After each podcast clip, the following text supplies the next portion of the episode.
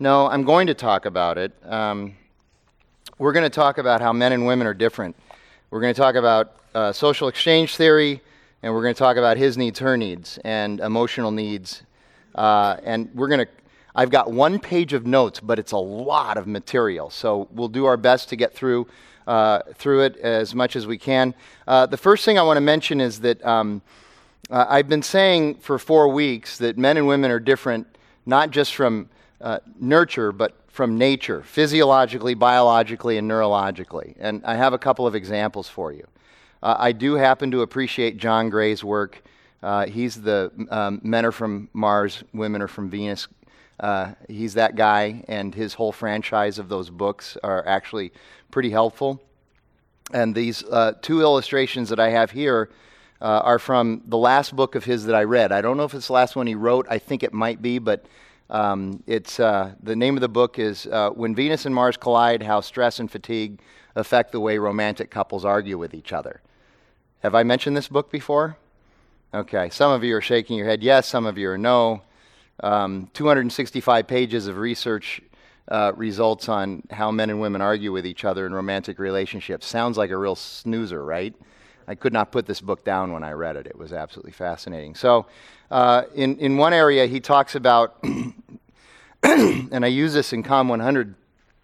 You, you, know what the five senses are, right? You, you, learned that in first grade. Unless you went to my school district, you learned it in third grade because we were a little slower. Um, so, uh, seeing, smelling, tasting, feeling, and what's the other one? Hearing.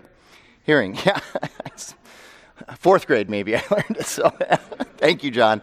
So uh, he says that there is actually now a sixth sense that that scientists are kind of starting to lean into that it's actually genuinely possible not from a not from an emotional or spiritual point of view which many of us have thought it was for years many of us who are older but now there's physiological and neurological uh, proof that, that maybe this as, is actually kind of a sixth sense, but, it, but it's really gender specific. Does anybody know what sixth sense? It's exactly right. Women's intuition. That's right. And he says the reason is because um, uh, women, men's and women's brains are different. Most of you know this by now, because I mean, it, people, it's not a secret anymore. But they're different, and the corpus callosum, which is the bundle of nerves that um, produces uh, and, and, and helps with the crosstalk between the two hemispheres uh, of the brain. The corpus callosum is on average 25 to 35 percent larger in women than it is in men. Okay, uh, men have a bigger frontal lobe. Women have a larger corpus callosum. That means that their left and right brains speak to each other in a much faster way, in a much more efficient way. the way he describes it in the book is uh, uh, women's left brain and right brain uh, are able to speak to each other like it's um, uh, a freeway. And when men's right, left brains and right brains are trying to speak to each other, it's like going uh, the back roads with lots of stop signs and detours. And it takes a while to get there, okay? And so women are uh, physiologically and neurologically able to connect things more quickly. Um, it's one of the reasons why, um, you know, men are waffles, women are spaghetti in terms of uh, their brains. They, everything is connected. Um, uh, it, it's why they're, they're what I would call ubiquitous. Jackie, oh, by the way, my wife's here tonight. Jackie, for those of you that don't know her, she's back there because she hasn't been able to be here the last four weeks.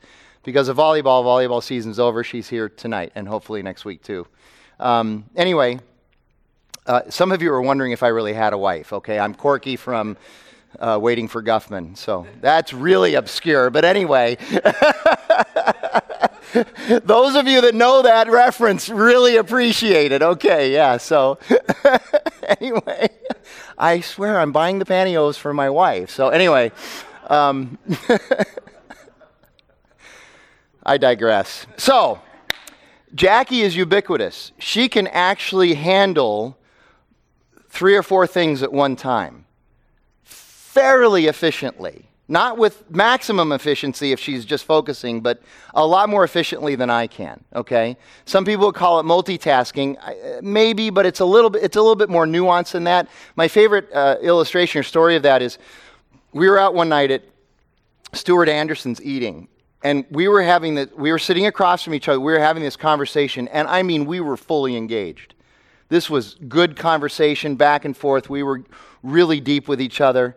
And, and I'm telling you, at, at one point I was about to say something, and she holds up her hand and she says, Just wait a minute. And she always has to say, she learned a long time ago, she always has to say this. She said, Now don't look, but right over your right shoulder. See, in the past, if she said right over your right shoulder, I would have gone, What? you know, and embarrassed us. But she said, don't look, but right over your right shoulder, the couple at, at, in the booth behind you, they're breaking up right now. And, and, and I'm, I'm going, she knows this is going on and is fully engaged with that conversation while no problem tracking with me as well. I can't do that. Okay, I, literally, I can't do that. There have been times I can't eat and watch TV at the same time. Literally. There have been times she'll walk through the living room, I'm watching TV, I have a scoop of food like this. I've forgotten. And I like food, so, okay, so I can't do that. But it's, it's all in this corpus callosum thing. So um, when uh, Mark Gungor was doing his deal, uh, that, that video we showed up first or second week, okay, that's, part of what he was talking about was men's brains and women's brains are different, but that was part of it, okay? The second one is um, there is a, a hormone that is associated with men. Testosterone. Okay, so um, this hormone is actually a lot more important than some people think, and, and believe me, you don't want a world uh, with testosterone less men. You really don't want that. That would be a very bad thing. Uh, there was a war against testosterone in men for many, many years, but now we're discovering that, yeah, if you have too much, it's a problem, but if you don't have enough, it's a really serious problem. And there might even be guys in this room right now who are on testosterone supplements because they are low in testosterone, and that is a very serious problem, okay? But one of the reasons that testosterone is important is, is because um, it, it, it, gives you motivation, it gives you energy, it gives you um, a, a good attitude. Uh, it, it's what keeps you on an even keel. Testosterone is really, really important. So uh, I don't take testosterone um, supplements, but I do know that as a distance runner, uh, one of the things that depletes testosterone is, is, is distance running. And so uh, people have, uh, I've been counseled that you should lift weights a little bit because that helps build it back up. Okay? But anyway, what happens with testosterone is uh, generally, at the beginning of the day, the guy's got a pretty good supply of it, and he goes out. He's out in the marketplace, they're doing his thing or whatever it is, playing video games, whatever it is, okay? And by the end of the day, his testosterone is depleted, and his body is now beginning to tell him. John Gray talks about this uh, in, uh, he talks about not only in this book, but also in the original Venus and Mars. But not only uh, uh his, his body is depleted, and his body is now telling him, you need to engage in 60 to 90 minutes of activity that will help you naturally replenish your testosterone, okay? And there is very specific behavior that men can engage in for 60 to 90 minutes that optimizes the natural replenishment, the natural manufa- bodily, bodily, manufacturing of testosterone. Um, if he's allowed to do that, does, does anybody have any idea what that might? It's not sex, okay? Does anybody have any idea what it is? Okay, I'm sorry. Maybe it's kind of, uh, more general. Anybody? The dishes? Somebody said the dishes. If he does the dishes, that's good. I like that answer. Okay. Okay. Here's here's what helps him. He needs to he needs to be able to engage in mindless behavior in isolation. Mindless behavior in isolation. Some of you guys right now are going, yeah. That's awesome. Like, yes. Okay, mindless behavior. Okay, mindless behavior in isolation. Now, that could be weightlifting, it could be working on your cars, it could be opening the mail, it could be playing Hearts or Free Cell, it could be watching Seinfeld reruns. But isolation is a key part of that. Isolation. Okay, now, There is, a, there is a hormone for women that acts pretty much the same way. It's called the cuddle hormone or the happiness hormone. It's, it's the good outlook hormone. It's the joy hormone. It's the hormone that, for women, um, keeps them on an even keel, gives them energy, uh, gives them a, a, good attitude, and all that stuff. It's sort of the counterpart to testosterone in that regard. Same thing for women. They get up in the morning, they go out, do stuff, whatever. By the end of the day, their oxytocin. Um, uh, uh, levels are now reduced, and their body's telling them you need to get your body into the optimal situation so that your body can start replenishing that hormone. Okay? Does anybody have a wild guess what that optimal situation might be for women? Shopping. Not shopping. what? Fishing? Oh, dishes. Okay, dishes. Yeah, okay. So, fishing. That's okay. Anybody? Okay. Social interaction with their most important earthly relationship, which happens to be the guy who is in his cave looking for isolation right now. Do you see how that works? Okay. You, now, listen, li- this is funny. I get it. It is funny. But here's the problem this explains a lot of conflict in marriages. It does. Because you both come home after 8, 10, 12, whatever hours, and both of your bodies are saying that you need something that neither, neither one of the uh, other spouse is willing to give up on. Okay, so when Jackie and I discovered this, um, to the extent that our schedule allows it, Jackie knows that when I get home, I need a little breathing room for 45, 60 minutes. But I also know that once that's over with, I need to go and engage with her, right? To the extent that we can do it in our schedules, right?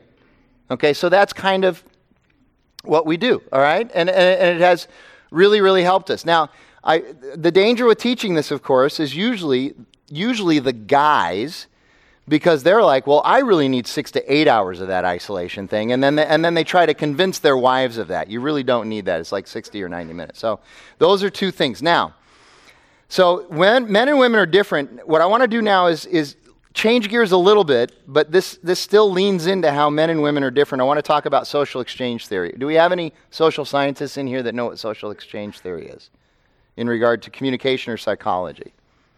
Okay, social exchange theory has been around for 45, 50 years now, um, never been falsified.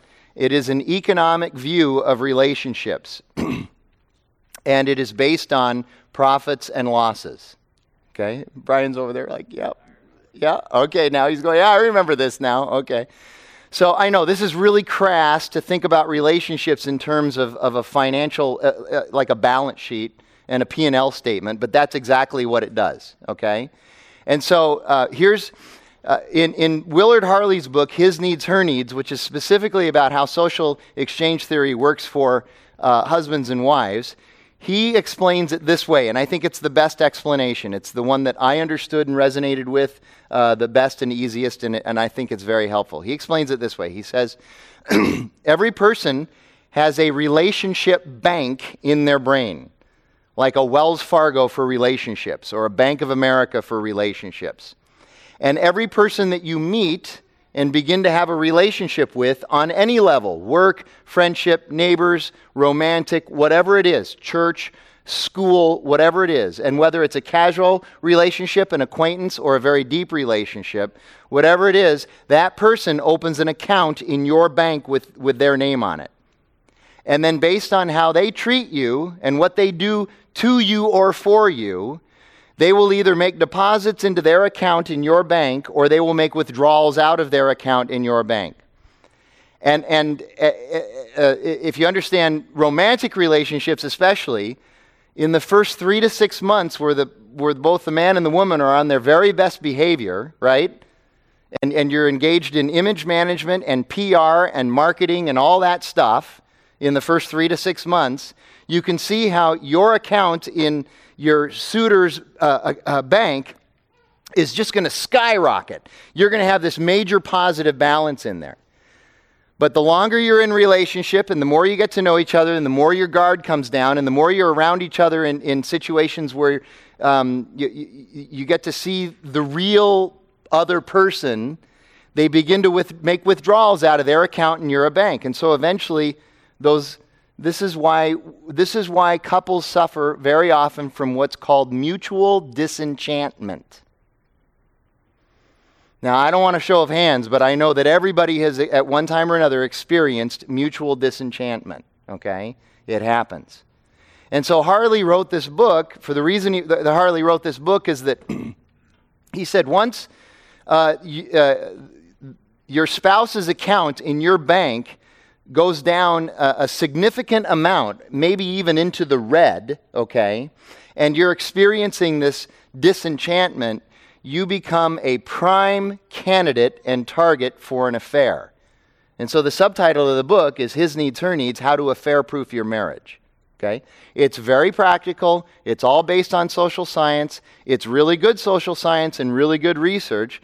Now, Harley is a Christian. His wife's a fairly famous gospel singer, um, but he chose not to write the book in Christianese because he wanted it to, to have a wider appeal. And so it has. He's sold more than 5 million since it originally came out in 1987. It's considered a classic right now. He's got a website. I think it's called marriagebuilders.com. Uh, he has trained people that go out and teach this material all the time. I've taught this material uh, before. Uh, Joe and Chelsea actually have the, the CD set from when I taught it the last time, and I took 11 weeks to teach what I'm going to talk about here in about 40 minutes, okay?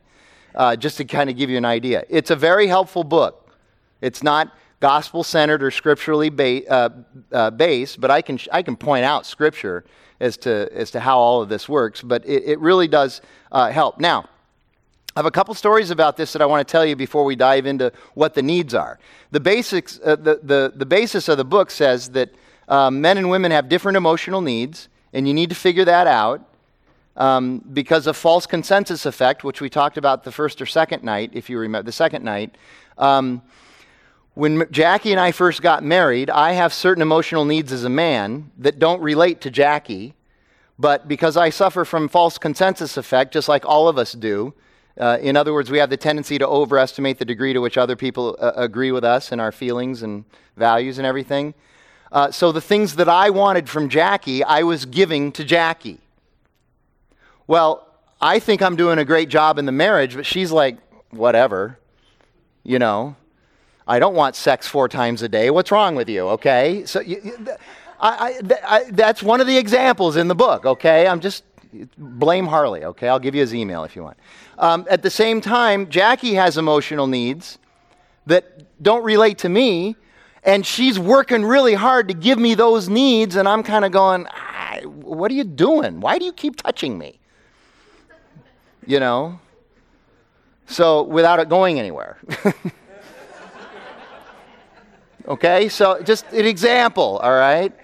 So um, most of us are adults in this room, so it's okay, Moreland notwithstanding. So anyway, so um, here's what's interesting about this book. Most people pick this book up and they read it, and then they go to their spouse and they say, "You need to read about what my needs are." That's what they do with this book. I'm telling you. So it sells a lot of copies, but it doesn't help a lot of people because what ends up happening is very selfish people get a hold of it and say, I'm fine, but you need to read this, okay? So uh, I came home from seminary one day and I said, I got this great class with Bill Rett. This is Bill Rett's class. I got this great class with Bill Retz. We get to read um, any books we want as long as they're about relationships and stuff. And, and, uh, and, and there's no textbooks. We just get to read these books and write book reviews. And uh, Paul Carpenter, who was a friend of mine in the class, said, You need to read His Needs, Her Needs by Willard Harley. You got to read that book. So I came home and I said to Jackie, who was always picking up the girls at school near the Berean Christian bookstore, and apparently Berean carries this book, I said, Would you stop by there tomorrow when you pick up the girls and get this book? And she said, Don't have to. And she walked over to the bookshelf in the, in the living room and pulled the book out of uh, the bookshelf. Okay, so I said, Well, what are you doing with that? And she said, Well, remember Tambra, Tambra Longnecker, remember her? Okay, so she was uh, five years earlier, this, this young lady came to Jackie and said, uh, I'm getting ready to get married. I want to go through a book with you. And can you be my sort of mentor as I'm getting ready to get married? And so she spent six months meeting with Tambra once a week. And the book they chose to go through was His Needs, Her Needs. Well, Jackie read this whole book, never left it on my pillow or anything at night for me to read it. Instead, started uh, appropriating uh, what she learned about me in the book Instead of trying to get me to read about what she needs, she just she put the book away and just started to appropriate what, what she felt what the book said I needed. That's what a gospel centered marriage looks like, men and women. Is putting away the selfishness and letting God figure out when somebody needs to see or hear something. Let me tell you something. When I heard that story, I read the book in a day and a half, and I started to incorporate the things that she needed. It's just the way it works. Okay? I love that story because it is so selfless on her part and it inspired selfless behavior on mine. Okay? But that's what the gospel is all about, and that's what Ephesians 5 is all about. Submit to one another out of reverence for Christ, wives to your husbands, and husbands love your wives. That's what it's about. Well, she's not submitting to me. Love her. Well, he's not loving me. Submit to him. That's what it's about. Second story about this I was teaching this at First Christian Church a number of years ago. Oh my goodness, how long ago was that? It was late 90s. I was teaching this at First Christian Church um, on Sunday mornings for six weeks. And um, First Christian Church is at uh, Frank Lloyd Wright Church, uh, north of Bethany Home on 7th Avenue, if anybody's ever seen that interesting church. Anyway, so we were in the old parsonage that they have on the property where they've cl- they'd cleared out the first floor of this parsonage, and you could get about 60, 60 to 80 people in there. We had a bunch of couples in there. And, but this room, this building also had a basement. So I'm standing here teaching, people are there, and right behind me are the stairs that go down to the basement. So every session we started with me talking about the story of how Jackie read this book, put it on the bookshelf, and then just started serving me based on what she learned in this book, okay? And I said, and I said, I began every session saying, if you're here to get your spouse fixed, I wish you would just leave. Okay? The only reason you should be here is to get is to work on yourself and see how God is going to shape you in this. So if you're here elbowing your spouse every 5 minutes, you're not helping anybody and you're not helping your own marriage. And I would say that before every session. Okay, so here comes session five. And in the middle of session five, I'm talking about what the wife needs, okay? And I'm really laying it on the guys, okay? And this young lady gets up, walks right down the center aisle, goes over, okay, and I'm just talking. She goes down the stairs into the basement, and about five seconds later, literally, everybody on the first floor hears this. We're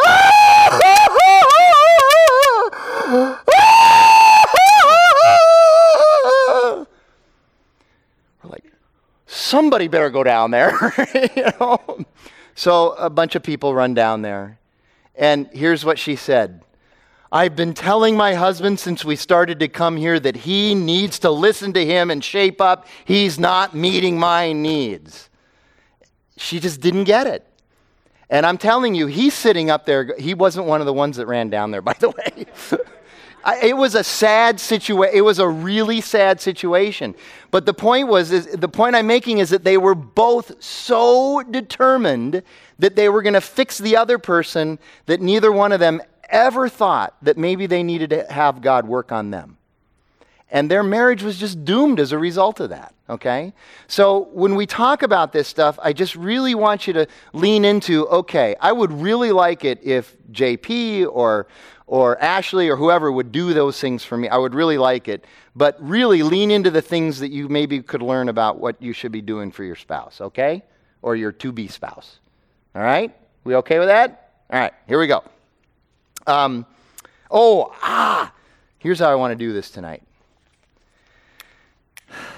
There are 10 emotional needs that human beings generally need in romantic relationships, but they are split by, um, they are split by gender, specifically by gender. Five naturally gravitate towards women, five naturally gravitate towards men. Okay? So, what I'm going to do is I'm going to pass out all 10 of them in alphabetical order, and then we're going to see if we can figure out where they belong up here. Okay? All right? Does that make sense? You only need one of these per. per can you help me pass these out? Thanks, John. Whoa. There you go. Thanks.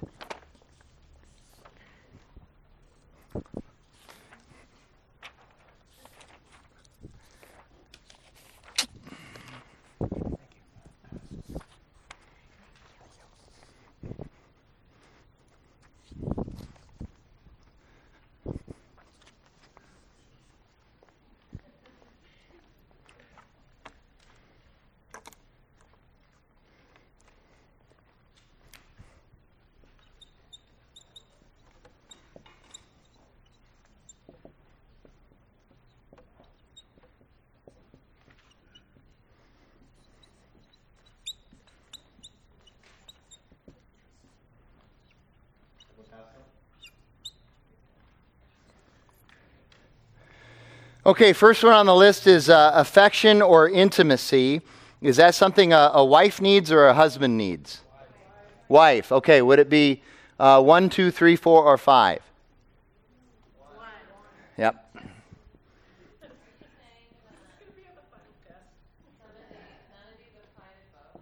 Oh, they do, but but sp- they do, but and there's nuances. But generally speaking, these these, the, the five go for women, the five go for men, generally speaking.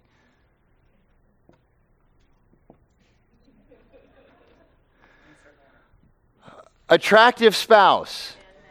Oh my goodness, that was fast. one, two, three, four, five. It's not number one. That's right. Ashley's got it.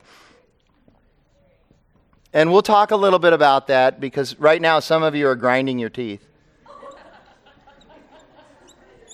And it's not the men. uh, conversation. Who needs conversation? Okay, one, two, four, or five. Oh, I'm sorry, two, three, four, or five. Two, that's right. Okay, who has their smartphone open to the Marriage Builders um, website? uh, domestic tranquility. Who needs that? Men. Which number would that be? Who said four? Yep. And we'll, we'll talk a little bit about each one of these.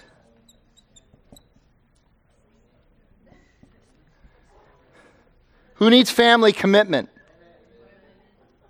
Women need family commitment. Where do you think it fits?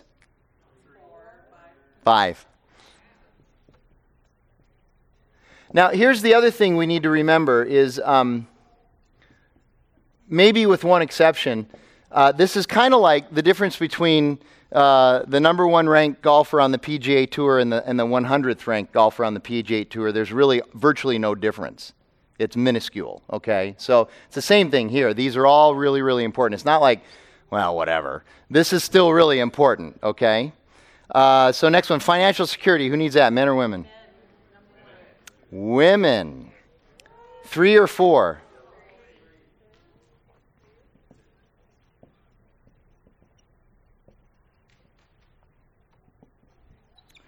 Openness and honesty. Who needs that from their spouse? I'm sorry? Women.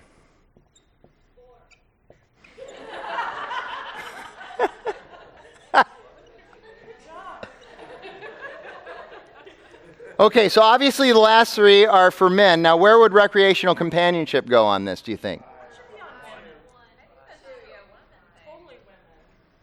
It's actually two for men.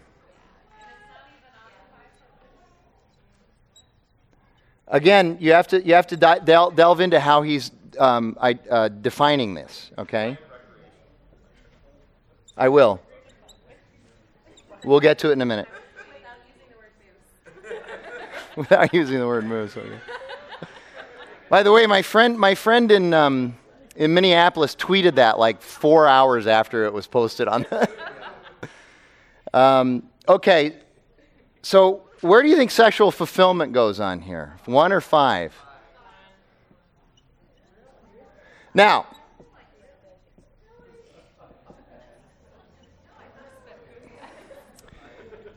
I'm going to go through and explain all these, okay?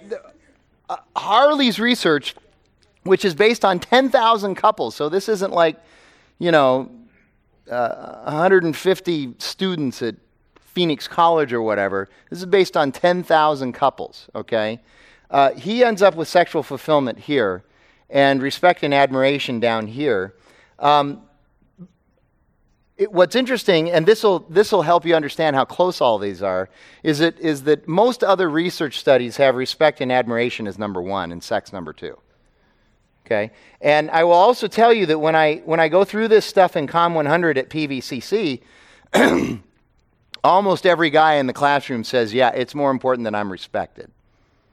Okay, they will say that. Okay, so anyway, let's let's kind of um, go through this now. One of the things that you'll see in the women's needs is that a sense of security and safety runs, th- uh, there's a thread of security and safety that runs through all of these, okay? Affection and intimacy is emotional and spiritual affection and intimacy is not physical, okay? This is the physical thing, okay? We're, we're, we are plumbed differently and we are wired differently. So Harley likes to say this, and, and, and you begin to see how some of this stuff fits together, okay? And it's really helpful. Harley says uh, affection and intimacy should be the environment of a good marriage where sexual fulfillment is the special event. Okay?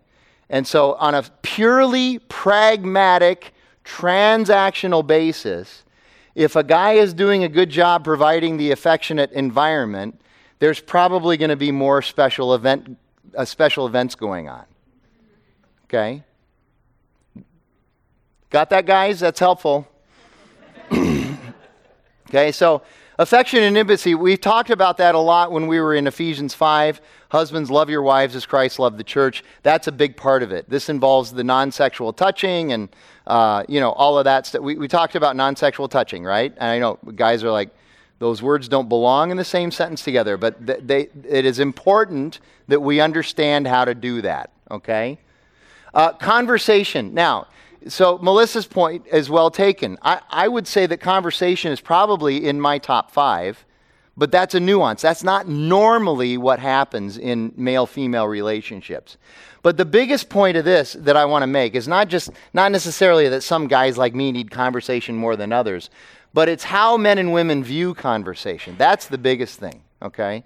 So, uh, how many of you have heard of uh, a, a, a, PhD in psychology named uh, Deborah Tannen? She's written a couple of books on the differences between the way men and women communicate. She's the one who initially came out with the research that said men generally use about 30,000 words. I'm, I'm, sorry, women tend to use about 30,000 words a day. Uh, men tend to use about 15,000. That's why by the time we get home, we have nothing left to say, you know. Um, the the, the uh, veracity of that research has been questioned some, but not the veracity of the rest of her research. So listen, listen to this. See if this doesn't make some sense, okay? So men and women get into a conversation and there's disconnect all the time. One of the reasons is because men tend to use words to build hierarchies, whereas women tend to use words to build relationships. Now, I know that might be hard for some of us guys to hear, but it's true. The way we use words is vastly different. Women tend to use words to build bridges, men tend to use words to build processes in which they can control. This should be clicking with a few of you. And if it's not, you're doing a good job. If it is and you're not showing it, you're doing a good job of Im- image management right now, okay? That's what's happening, all right? So, uh, the, the, the, the nailhead video is really important because, in my opinion, I think it's very funny, but it doesn't, I don't think it really goes far enough. Obviously, if women need a solution to a problem, they are open to, I shouldn't say women, wives, if they need a solution to a problem, they are open to the counsel of their husband. The problem is that the husband, and I am this husband, so I know firsthand, the husband tends to enter every single conversation assuming that what she's looking for is a solution, and not just a solution, but a solution just like that. And so Jackie will sit down and start, used to, sit down and start talking to me. Hopefully, not as much as it used to, okay? But she would sit, early in our marriage, she would sit down and start talking to me. And she'd be like, she just wants to spend 30 or 40 minutes with me, just sort of unpacking and detoxing and, and talking about it and thinking out loud and using me as a sounding board. I'm telling you, within three minutes, I've got a piece of paper and I've got a three point plan that solves her problem. And I will stop her and I will say, I got it. Here's what you need to do. You need to do this, you need to do this, you need to do this. Now, where'd you put the clicker? That's essentially how we would do it, okay? And, and, and it wasn't until I started, re- look, she's probably got it al- already figured out, or she's in the process of figuring it out by just talking to me about it, okay? She doesn't necessarily want me to solve her problem. Now, there are times, there, I've found there are times when Jackie, when wives would really like you to help solve the problem. And they really want to know how you think that, that they should do it. They, they really do. It's, it's not the majority of the time, but sometimes they do. And they have a very subtle way of communicating that to you guys. And you need to be really sharp to be able to get this, this, this communication cue, okay? Here's the cue. She'll say, What do you think I should do? That's your cue for offering the solution, okay? When she says, What do you think I should do? That's your opening. If she doesn't say, What do you think I should do?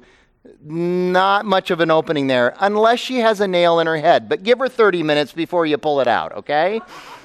You're going to be a lot better off. And we could, I'm telling, I can go for two hours on this, uh, this part here. This, that's just, that's a, that's a flyover. Guys, we need to understand that they view conversation differently than us. I have a, another handout in a minute that I'm going to give you that I got off of my Twitter feed that's very helpful from a, a pastor that I follow in, in um, Ukraine and it's uh, 10 things every wife wants from her husband. I, and I read it. I think it's really helpful. Okay. I know you guys are going, what about the 10 things every husband wants from his. They haven't published that yet. If they do, I'll let you know. But I have this one.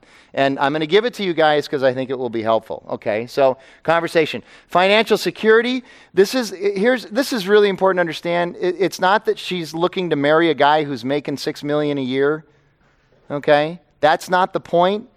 Here's the point. The point is, is that guys have the tendency to hide the financial information from their wives, and then when something bad happens, they're taken by surprise. That doesn't help the wife very much. Guys uh, are, are okay with financial surprises as compared to women, generally speaking. There are other surprises, which we'll talk about in a minute, that guys are not okay with, that you ladies need to understand. But the financial security piece is not about the amount of money, it's about your openness and honesty in communicating about the money. And that's, that's the fourth thing that women need is they, they need you to be open and honest. You need to be an open book with them. And I know this is hard for guys because guys, guys love to be hidden. We just love hiddenness. That's part of how we're wired, okay? Uh, but this is where I usually get in trouble on these things. But I will tell you that um, in our house, there is not a single locked drawer or locked cabinet or secret uh, box or anything in the house uh, that Jackie doesn't have access to. And she has all my passwords. And if she says, let me see your phone, I hand her the phone and I unlock it for her. And she, she probably knows how to unlock it anyway. But uh, whatever, whatever she wants. Now, by the way, she doesn't, she doesn't say, let me see your phone, okay? She doesn't do that. But she knows she has unfettered access to anything. She can look at my history. She can look at anything, anything she wants. It's a completely open book. And, and I've known guys who have locked drawers that are off limits to their wives. And I'm like telling the wives, you ought to get a crowbar and go and open that thing, okay? Now, I, that doesn't make me too popular with the guys, but I'm telling you, what's in there probably isn't helpful to the relationship, okay? And then finally, family commitment. This was a big one that um, I really needed to learn about in my relationship with Jackie because I love my family, but oh my goodness, they, when Jackie, tell me, ta, is this not true? When we got married, my family was not important to me, right? I mean, I love them, but they weren't that important, right? I wasn't pining to go to dinner with them. I wasn't pining to travel with them. I wasn't pining to visit them. Nothing, right? Jackie was just the opposite. Okay, she thought it was odd that I was planning vacations where we weren't involving her family. Okay? And it was a source of conflict for us early on. Okay, now I have learned to love her family. And, and in fact, now I look forward to it, and it's a lot better. But it, it, was, it was a huge deal to her, right? Jack? It was a big deal to her that I got on board with that. That could have been a very destructive element in our relationship if I hadn't figured that out and gotten on board with that. Okay? Now, the, the men, that men need sexual, I mean, they just, we, we like that. Okay? Um, yeah, yeah, yeah, yeah, yeah, I know, okay. uh, it's Jerry Seinfeld said, you know, um, men don't need a reason to have sex, they just need a place. And that's, you know. Uh, I, I've, been in these, I've been in these rooms with Schrader before, where Schrader will walk around and he'll get, you know, she, she needs, she's a crock pot. She needs to be warmed up slowly. She needs to be talked to, this and that. I can tell you he's ready right now. right now. Okay? Can I get an amen? okay. And, and here's the problem with this. Many wives don't understand the desperate need that men have for them for the wife to drive this sometimes more often than you do. Okay? That I, I know it's a little uncomfortable in here right now but that's really helpful to guys okay? If the wife drives this a little bit by the way guys she'll drive it a lot more if you're doing this up here okay but that'll be very helpful second recreational companionship um, most guys are involved in recreation that many women don't necessarily want to be involved in. Okay?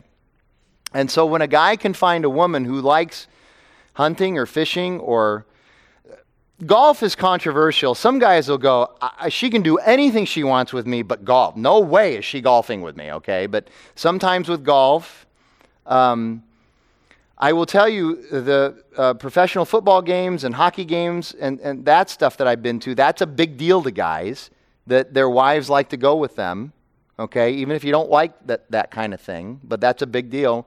Um, and then, and then when, when they're younger and they're playing in leagues, okay, it's important to them that you come and watch. I know, it's stupid but it has a lot to do with this thing down here, too, okay? It's respect and admiration. When you struck out that fourth time, you actually got a foul tip on that third pitch. That's really good, you know? So, so the recreational companionship is about what the is driven by what the guy likes to do. Now, I have to always temper this by telling guys, guys, if you're used to going fishing and hunting every weekend and you get married, don't do that. You need to cut that back. You need to just learn. You, are going to have to learn to cut that back. Okay? Now, does that mean you need to do everything together? No. Jackie and I, I think, have a really healthy balance of this. Uh, there's a bucket load of stuff that Jackie and I love to do together, and we, we desire to do it together and can't wait until we can do it together. Um, movies, especially, is, is one. We like to shop together. I know that's weird for some of you guys, but I genuinely like to go shopping with her. It might be because I have a background in retail and that's why it's interesting to me, but it's, I get to spend time with her too. That's another reason why. Um, for the first 10 or 15 years of our marriage, we had season tickets to, to hockey, prof- professional hockey, and she loved it. She wasn't going just to appease me. She loved it, and, and it was a lot of fun. Uh, and then it got too expensive, and our kids got too uh, high maintenance and all that stuff, and we couldn't go anymore. So, but th- th- all of that stuff we did together. Now, um, Jackie plays competitive volleyball. Uh, they pay me to stay away from volleyball courts. Okay, so she goes a couple of times a week and she plays volleyball. Um, uh, uh, com- com- really competitive volleyball with, with men and women, and I don't go. I do something else. Jackie Hey, I'm not going to sneeze. I want to emphasize this. Hates running. She hates it. Hates it. She's never going to run with me. She's just not, okay? She runs a little bit now just because she thinks she has to uh, for her other for her jobs, okay? But she's not the least bit interested in running or really in hiking either. She doesn't hike. She doesn't like to hike. My daughters like to hike with me. but she doesn't like to hike. So there are some differences, and we've struck a healthy balance, and it works really well. But we do recreational companionship a, a lot together. So, attractive spouse. Ladies, you need to understand they're not looking to be married to. All right, who's hot these days? I don't. I don't keep up with this stuff anymore because uh, nobody even wants to say a name. Okay, that's. They're not looking to be married to Jennifer Aniston. They like you okay? They like you. And when you read, Joe, you're really not looking to be married to Jennifer Aniston, okay? When, when you read the, the, um, the chapter on this, what you find out is just like here, women don't like surprises, down here, men hate surprises. They really do, okay? So if you've had this long, beautiful hair that you've taken care of, and one day you go out and get it cut like Annie Lennox, is that reference still mean anything? John liked it. Uh, you get the Yul Brynner? How's that? I know. I'm just, I'm just needling the young people in the room. Okay. If you get your hair cut really, really short and don't mention it and come home, he's going to freak out. He just is. Okay. Uh, it, uh, and, and that's not to say that guys don't like short hair. I'm just saying guys don't like changes in radical and quick changes in appearance. That's what they don't like. That's so if you're playing. I'm, I'm telling you guys are thinking, what a baby he is. Well, yeah, but it's helpful that Jackie's going to get her hair trimmed like an inch and a half. She starts telling me three weeks before it happens. She's preparing me for that. And it just is helpful, okay? And then, and then after about six months, I get used to the trim. And so it's really, you know, it's good. Okay. Uh, domestic tranquility is a, is a big one for guys. That's the whole idea that they need to feel protected in their home. Um, it's noisy and distracting and hard out in the marketplace, as everybody knows. Generally speaking, when guys get home, they want to be able to just, they want to be able to disconnect, generally speaking. Now, back in the days when we all had landlines and not cell phones, okay? We, we just went, the last house we moved into, we didn't get a landline. You know, I never thought that day would come, but, but it has. We just have cell phones now. But I, Jackie and I, when we were first married, we just had a landline, no cell phone, okay? Um, Jackie did a really good job of this. Uh, sh- I never answered the phone at home. If, if the phone rang, she answered it. She, made, she just did that for me, and it was really nice because – I really don't like I don't like the phone. I don't. Okay? I, the only reason I have a cell phone is because Tyler said I had to have one. Okay? So if you don't know who Tyler is, he's my boss. Okay? So, um, well, and he's right below Jesus. So it goes Jesus, Tyler, then me. so anyway, domestic tranquility is just the idea that, um, and yes, you're going to go through seasons when the house is out of control. You are. Okay? So Brian and Ashley, you're in that season right now. They got twins, okay? And one's three and one's one. No, I'm kidding. Um, they have twins right now, and they're still under a year old. They're like seven or eight months, right? Okay? And so it's a little crazy in your house, and you go through these seasons. But uh, anyway, and I know that you appreciate it when Brian comes home and helps, actually. Right?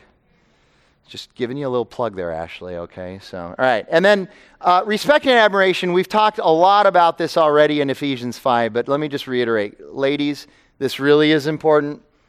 Um, and, and I'll give you just a, a few more, um, a little more insight on, on my relationship with Jackie. Uh, of all the things, Jackie never even had to learn this. Um, she just knew instinctively that this would be important. She has done this since the day we started dating.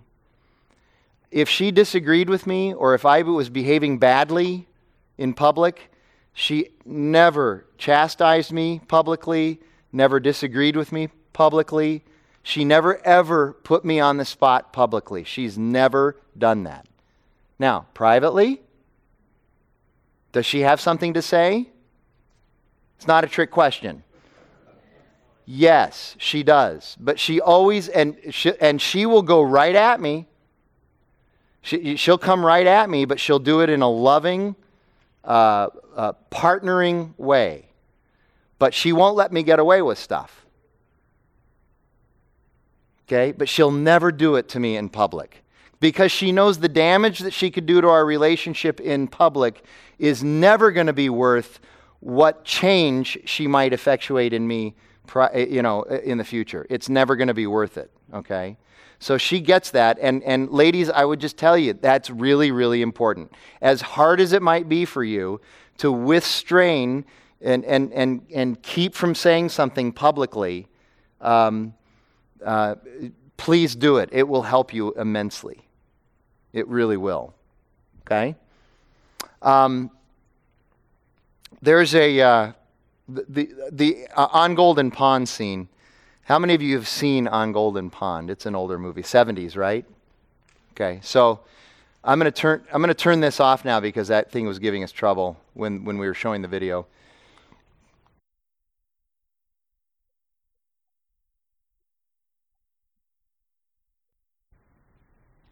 You're my knight in shining armor. That's what I know. It's like, come on. That's what we want to hear. We really do. And it goes a long, long way. And we're so superficial, we'll just take the lip service if that's all you can give us. so that, that's a beautiful example of that. Let me, let me show you. Um, uh, we've got, uh, we got about 10 more minutes, I want to show you one more quick video, really quick video, and then just make a couple of other points, uh, and then set us up for the last session, which will be next week. Um, this is one more scene from Annie Hall. It, it um, generally is shown during the sexual fulfillment session of this, and th- this, this scene is like 15 seconds long. Uh, what's happening here is now Woody Allen and, and uh, Diane Keaton are now several years into their relationship and they're having all kinds of problems. They're experiencing mutual disenchantment. They're, they're not liking each other very much anymore. And both of them are going and seeing uh, uh analysts. They call them analysts in New York City in the 70s, okay? So they're both going to see psychologists. And there's this split screen. They're both in there at their own doctor, and, and the, the, the conversation is exactly the same, but the results are very different. So it just gives you some insight as to how men and women think about things.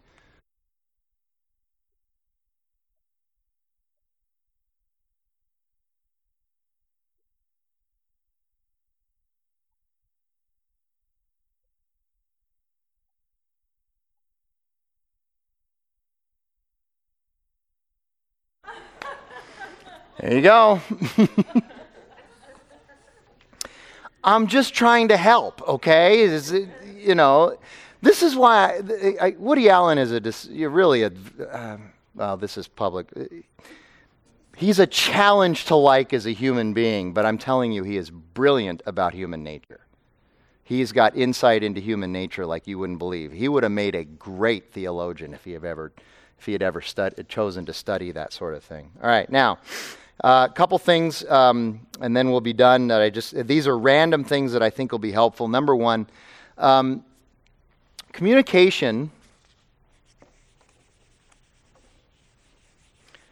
has two major dimensions to it. Some of you know this and have heard this. I've talked about it before, but I'm going to do it again. Communication has two major dimensions. There's content that's the substance of a message, of a communication event, okay? And then there's relationship. Okay? Content and relationship. Those are the two major dimensions of communication. So the content is the substance of the message, the relationship is what are the people to each other. Okay? Now, Obviously, I don't even know why you have to research this, okay? But one gender tends to focus on content, the other on, I should say, sex. One sex focuses on content, the other on relationship. You get one guess as to who focuses on content and who's on relationship. So, who's content? Men. Relationship, women. Okay? So men will sacrifice the relationship in order to get content across. Women will sacrifice content in order to keep the relationship intact, generally speaking. Okay? Now, this is why, th- this is why, and this happens all the time. I'm getting ready for work in the morning, and Jackie knows that I have a very difficult meeting that day with somebody, okay? And, and I'm going to have to confront them about some things, and it's going to be a challenging conversation. And so before I leave, she'll kiss me very tenderly on or about the lips. and then she will say to me, Be careful what you say. Because she knows that I'm going to say whatever I think is necessary, and she wants me to preserve the relationship, okay? The next day, we're getting ready for work, and I know that Jackie has a very difficult conversation to have with somebody. She needs to confront somebody. It's going to be a challenging situation. And I will kiss her very tenderly, all over her face and lips. and then I'll look at her right in the eye and I'll say, Be sure you say this! because I know she is going to preserve this at the expense of saying what might need to be said. Okay? Now, those are severe generalizations, but generally they're true. Okay? And there's a little bit of an exaggeration there in terms of our relationship, but we've had those conversations before, fairly close to that. Okay? So, again, it's just helpful to understand um, uh, those things. Uh, guys, you need to remember, especially, men and women both need to remember this, but guys, especially, you need to remember that we can lie both by omission and commission. You know, you guys know the difference? So, what's a lie of commission?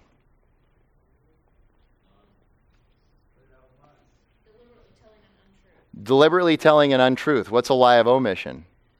Telling a part of the truth. You, you, were, you were accurate but not truthful. Okay. So, so honey, I'm, I'm going to be I'm going to be late tonight. I am meeting with Jim uh, at uh, L'Amore we're going to have a little dinner, and then I'll be home. But Jim and I actually go to the highlighter, okay?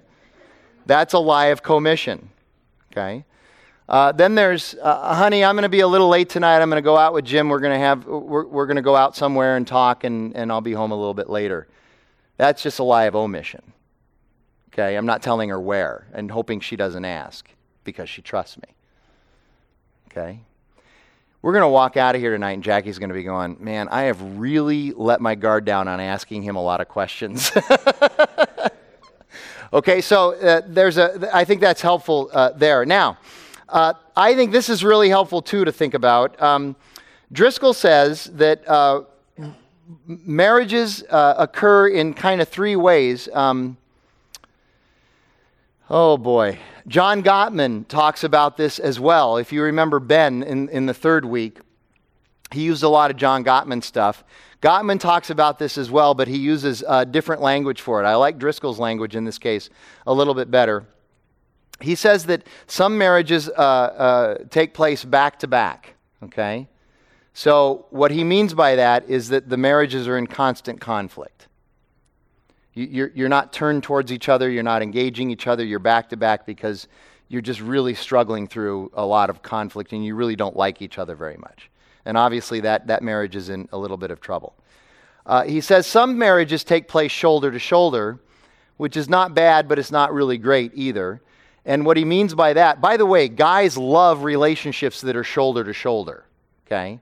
We like to be shoulder to shoulder. We never want to have to actually look at anybody. That's, you know, we, we, we when we square off, that's like an act of um, intimidation and, and certainly an act of intimacy for us. But we like to be shoulder to shoulder.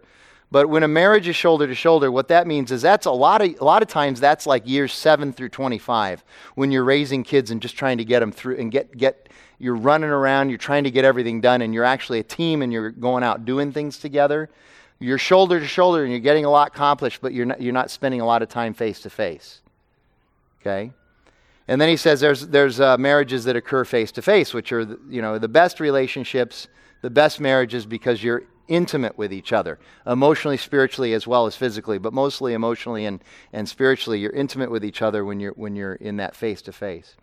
I would argue that you need elements of all three, and I think he would too, but I think you need actually elements all, of all three.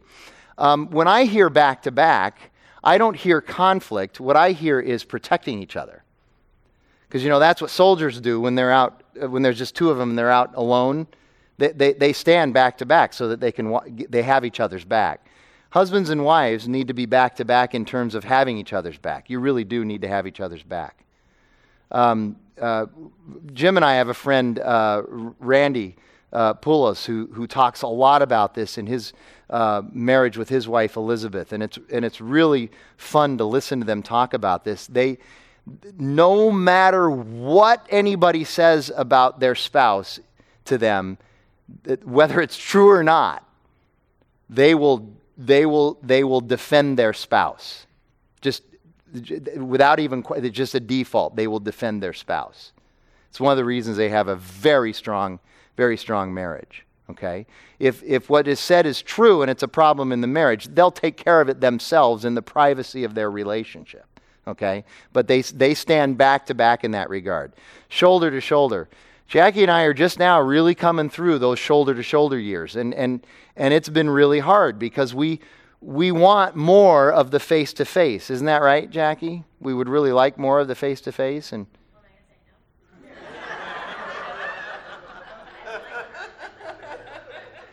That's a good point. You might later. I'm giving you opportunities to take notes for later. uh, but we've come through a time when it's been a lot of shoulder to shoulder, two, two active, uh, aggressive, you know, uh, daughters that are going like mad, uh, both of us working, uh, both of us in ministry, and so it's, it's been a long run. Um, the danger of getting to be, you realize that uh, the vast majority of marriages break up at 7 and 25 years. Do y'all know why? Yeah, the, the, tw- the seven years, the, the classic seven year itch. That's mutual disenchantment and you're kind of bored, okay? Um, 25 years is because uh, you're empty nest and you don't know what to do with each other. Because you quit cultivating the face to face while you were doing the shoulder to shoulder. You don't know how to relate to each other if you're not relating be- through your kids. So be very careful of that. Jackie and I have been careful about. Jackie and I have always taken our kids on vacation with us, but we've been very careful about always having our own time together as well. Okay? We love family vacations, and we think that's important, and we've been rewarded in that regard. We love that. Um, but we've also taken very seriously the time that we will uh, spend alone together. Um, if you have your Bibles, Somebody's like, Yes, glad we're going to finally get to the Bible. It's a church. I told you this was going to be a combination of, of uh, Bible and um, social science, and tonight was a lot of the social science. So, um, turn to Proverbs 5. If you have your Bibles. Oh, we're just about out of time. We'll do Proverbs 5. I'll save uh, 1 Corinthians 7 for next week get to talk about sex again.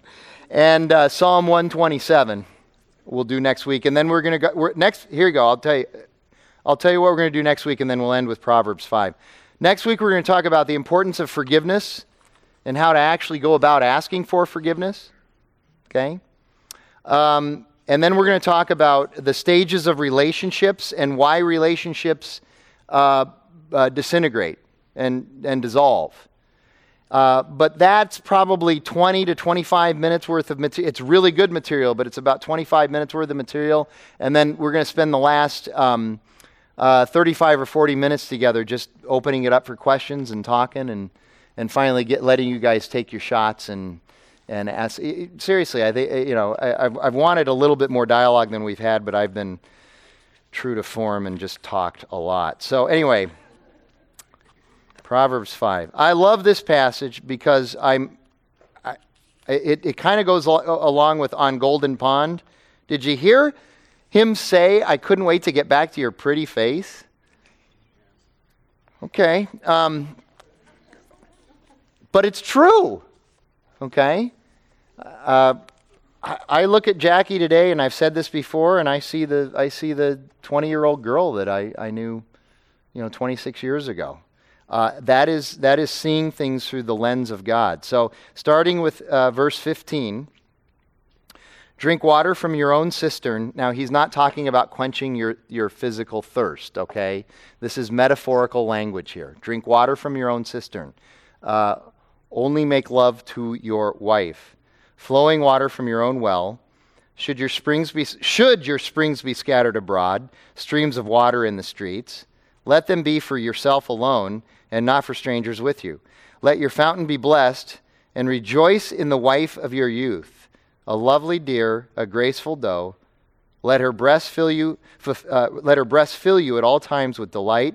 Be intoxicated always in her love. Why should you be intoxicated, my son, uh, with a forbidden woman, and embrace the bosom of, of an adulteress? For a man's ways are before the eyes of the Lord, and he ponders all of his paths. The iniquities of the wicked ensnare him, and he is held fast in the cords of his sin. He dies for lack of discipline, and because of his great folly, he is led astray. So, what Solomon is saying there is, is that um, through the eyes of God, your wife should always be attractive to you, even as she gets older. And this is a very difficult thing to understand in our culture today because our culture values youth. Uh, I had this conver- we had this conversation uh, a Monday night recently, I think, didn't we, Jim? About um, I, I was, uh, I was talking to somebody about how, in many respects, in our culture, in many respects, I'm probably more qualified right now to, to pastor and shepherd people than I ever have been. But because I'm in my mid 50s, I'm also more irrelevant to m- many people than I've ever been to in my life. Does that make sense to you guys? Okay? Just because I'm in my mid 50s, I may not even get a shot with some people because of my age, even though I am more qualified now than I've ever been to shepherd and pastor people. Okay? Now, let me give you a little comparison that I think is I think is a good comparison, okay? How many women in Hollywood reach their peak of fame in, in the movie business in their late 20s and early 30s and then are cast aside because they are older Yet, in their 40s, 50s, and 60s, they're probably much more capable of acting well than they were when they were younger. That's the culture we live in, and that's what we do with our marriages, and that's what a lot of men are called to do in our culture with our wives. And Solomon is saying, don't do that. Why should your waters be spread around? It is by the power of God, the power of the gospel, that you're going to be able to, that, that your wife's breasts will always fulfill you, will always, uh, the other translations say they will always satisfy you. And, and I could go off, I won't, I got, I'll take 30 more seconds. I could go off on this idea, this, this mistaken idea that romantic love never lasts. It does last. But it lasts because of the power of the gospel in us. Uh, I've said before, Jackie and I have been married 26 years it's, well, for me anyway, it's never been better. Never been better. And I'm telling you, I'm one of those people that when I got married, I thought, well, this will be fun for a couple of years, even with Jesus in my life. And it's been fun for 26 years, and I can't wait for it to keep going. That's the truth. And I don't say that to, you know, I can suck up to her anytime I want. So, all right. Uh, let me pray, and we'll get out of here, and I'll see you next week. And next week, uh, Caroline's bringing the food. Okay? Uh, God, thanks a lot again for uh, your love and your grace and your mercy, and thank you for um, giving us this time together. I pray that you would take uh, what's said and by the power of your Holy Spirit, instill it in us and, and uh, use it for your glory. And, and whatever I, I have said that is, is not right and not honoring to you, uh, that the Holy Spirit would just drown it out, uh, that it would be as if I'd never even said it.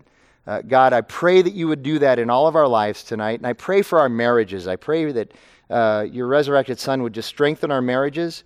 Uh, and God, for those marriages that haven't taken place yet, I pray that you would, that you would uh, help open people's eyes to the importance of, of uh, this relationship and how it is hard work, but the work is worth it. And so, God, we lift all these things up to you in the name of your Son. Amen.